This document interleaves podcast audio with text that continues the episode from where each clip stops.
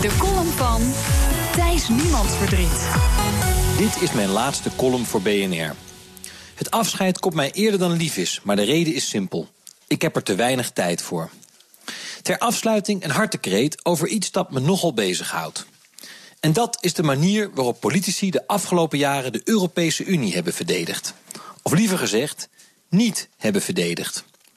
Er zijn genoeg redenen om de EU vreselijk te vinden. De oninspirerende technocratie. De euro die gebouwd is op wishful thinking. De uitbreiding met corrupte landen als Roemenië en Bulgarije. Toch moeten we altijd weer terug naar die ene vraag. Waarom is de EU ooit opgericht?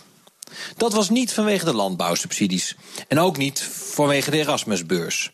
Nee, de eerste en alles overheersende reden was nooit meer oorlog. Twee keer in 25 jaar hadden Duitsland en Frankrijk het continent in een verschrikkelijke oorlog gestort, met tientallen miljoenen doden. Alleen door die twee landen van elkaar afhankelijk te maken, zo was het idee, kunnen we voorkomen dat dit nog een keer gebeurt. Dus werden in 1952 de oorlogsindustrieën van Frankrijk en Duitsland aan elkaar gekoppeld. Dat was de Europese gemeenschap voor kolen en staal. Alles wat daarna is gekomen, van de gemeenschappelijke munt tot gratis roaming, is bijzaak. We hebben al meer dan 70 jaar vrede. Daar draait het om. De afgelopen jaren werd de Europese Unie serieus bedreigd in zijn bestaan.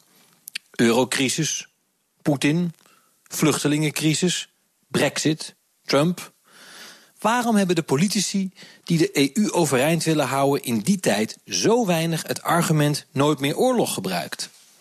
Waarom hebben ze niet tegen de kiezer durven zeggen: Beste mensen, het staat u vrij om op anti-EU-partijen te stemmen, maar wees u bewust van de consequenties. We denken allemaal dat vrede en welvaart vanzelfsprekend zijn. Ja, dat dachten we voor de Eerste en de Tweede Wereldoorlog ook.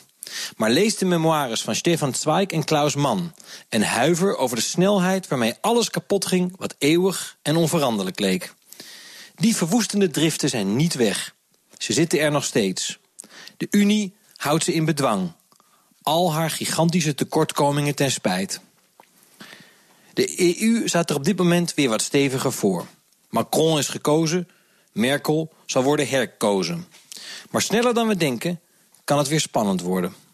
Mijn advies aan alle pro-Europese politici: wees in dat geval niet zo bescheten als in de afgelopen jaren. Zeg gewoon waar het op staat. Geen EU betekent oorlog.